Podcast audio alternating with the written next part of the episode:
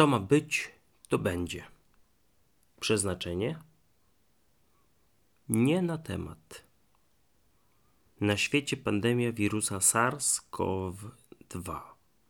Dwa, ponieważ jeden to nic innego jak SARS-CoV, który wywołał epidemię SARS, czyli zespołu ciężkiej, ostrej niewydolności oddechowej w 2003 roku.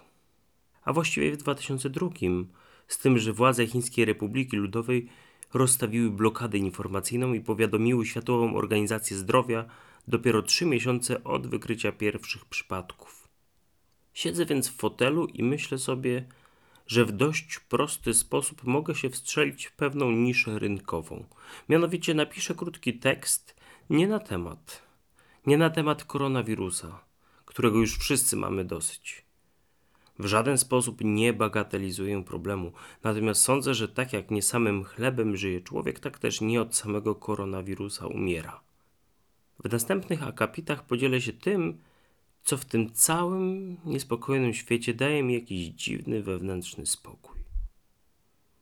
Kogo obchodzi moje życie? Kogo obchodzi moje życie? Jestem takim szczęśliwcem, że mogę teraz wymienić po przecinku kilkanaście imion, za którymi stoją realni ludzie, którzy wolą, abym istniał, niż abym przestał istnieć. Jednak to nie wyczerpuje postawionego pytania. Mogę przecież sobie wyobrazić, że w jakichś tragicznych okolicznościach wszystkie wymienione osoby giną i zostaje na świecie sam. Ktoś powie, że to nie tylko czarny, ale i mało realistyczny scenariusz. Czyżby? A nawet jeśli, to wystarczy faktycznie, abym zapadł na amnezję i nagle realnie jestem sam na świecie. Ponadto to nie każdy jest takim szczęściarzem. Niektórzy może mają tylko jednego bliskiego przyjaciela, córkę, syna, męża, brata, siostrę lub przyjaciela innego gatunku. Inni z kolei są sami, stale czy choćby przejściowo. Ponadto, niezależnie od tego, czy jesteśmy sami, czy towarzyszy nam ktoś miły, wszechświat jest bardzo nieprzyjaznym uniwersum, w jakim przyszło nam żyć. Jesteśmy bytami fizycznymi i dlatego podlegamy pod te same reguły gry, co inne obiekty fizyczne. Prawa fizyki nie są życzliwiej usposobione względem mnie niż na przykład względem kamienia. Nasza fizyczność jest jedną z bardziej unikalnych, bo jak na razie nie potwierdzona, by gdziekolwiek indziej we wszechświecie istniała taka materia fizyczna, która działa na rzecz samej siebie, co w skrócie nazwać możemy materią ożywioną.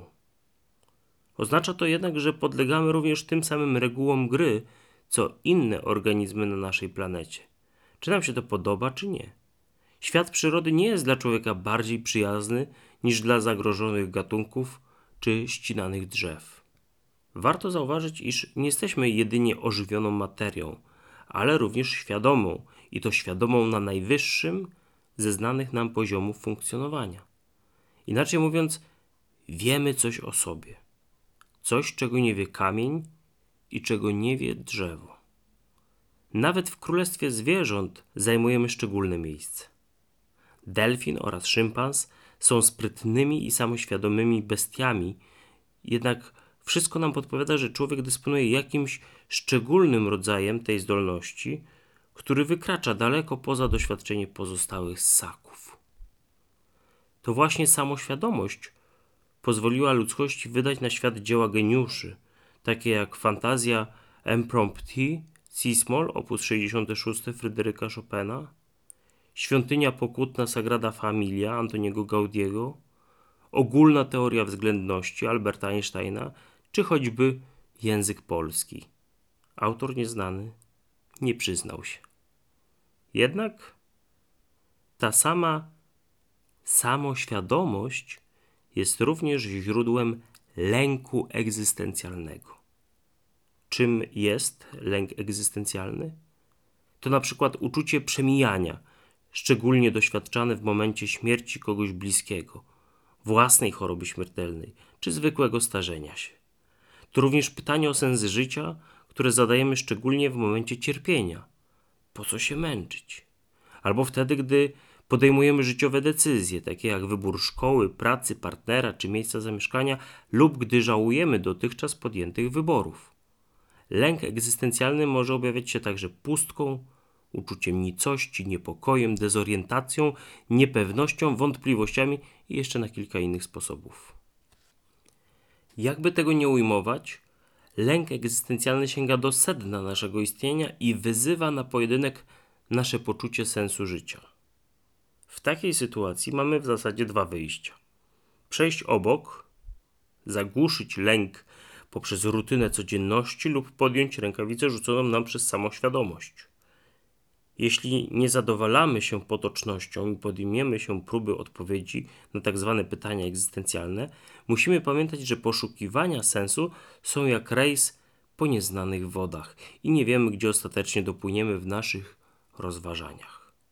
Jeśli idzie o mnie, to wolę jednak utknąć na środku morza pytań, niż nigdy nie opuścić portu dnia powszedniego. Jak zapewne większość z Was już wie, jestem teistą, co oznacza, że wierzę, iż istnieje jakiś rozumny byt, który nie tylko stworzył świat, ale również w nim działa. W naszej kulturze ten byt zwykło się nazywać Bogiem, chociaż w rozważaniach egzystencjalnych wolę nie odwoływać się do języka religijnego. Religia kojarzy się od razu z jakimś konkretnym obrazem Boga, a niejednokrotnie również z konkretną organizacją religijną. Jednak w moim życiu religia nie jest tożsama z wiarą w istnienie działającego Stwórcy. To znaczy, że mógłbym nie utożsamiać się z żadną religią, ale dalej wierzyć w Stwórcę. Dlatego w dalszych partiach tekstu nie będę posługiwał się słowem Bóg, chociaż osoby wierzące mogą bez problemu korzystać z tej kategorii. Prawdą jednak jest, że ludzie są dzisiaj coraz mniej religijni w tradycyjnym rozumieniu. Młodzież i młodzi dorośli coraz rzadziej kontynuują wiarę rodziców i dziadków, a ci drudzy w zasadzie bardziej niż wiarę kultywują tradycję i politykę Kościoła. Natomiast jedni i drudzy niejednokrotnie są skłonni powiedzieć, że coś tam jednak jest, albo że ktoś jednak czuwa nad nami.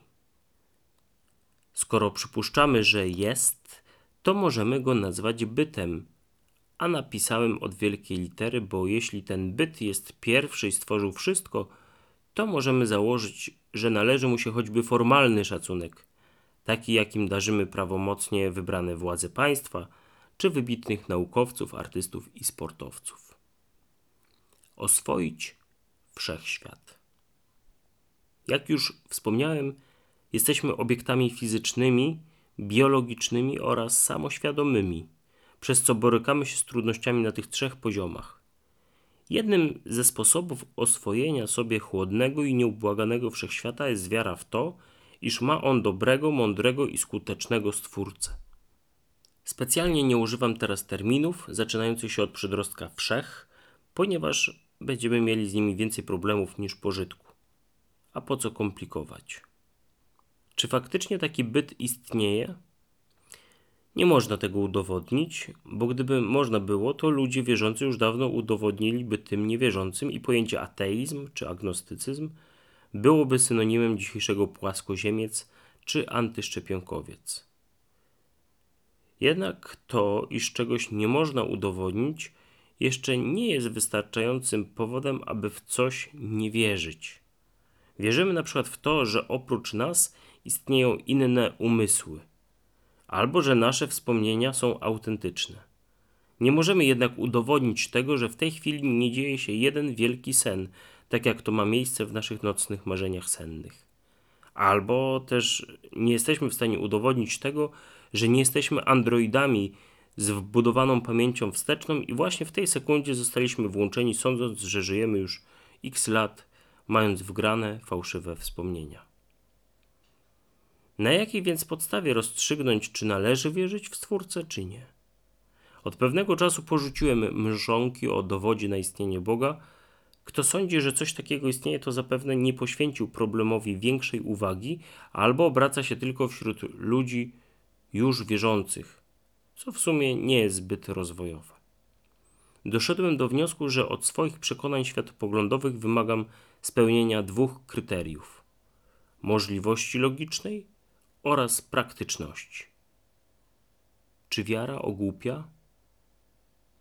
Zaznaczam, że chociaż porzuciłem poszukiwania dowodu na istnienie Stwórcy, nie zaprzestałem rozmyślań o nim.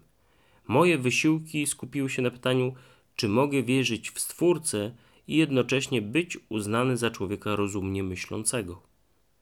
Pod wyrażeniem myślenie rozumne kryją się zazwyczaj trzy elementy: logika, nauka i zdrowy rozsądek, zwany też potocznym doświadczeniem.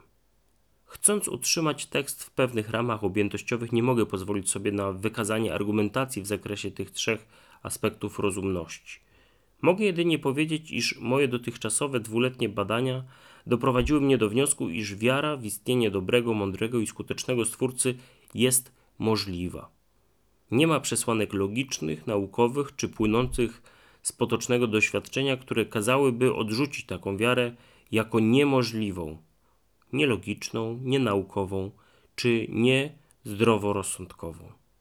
Co więcej, oprócz tego, że mogę wierzyć w takiego Stwórcę, dostrzegam pewną namacalną praktyczność takiej wiary. Czy wiara się opłaca? Na czym polega owa praktyczność wiary w Stwórcę?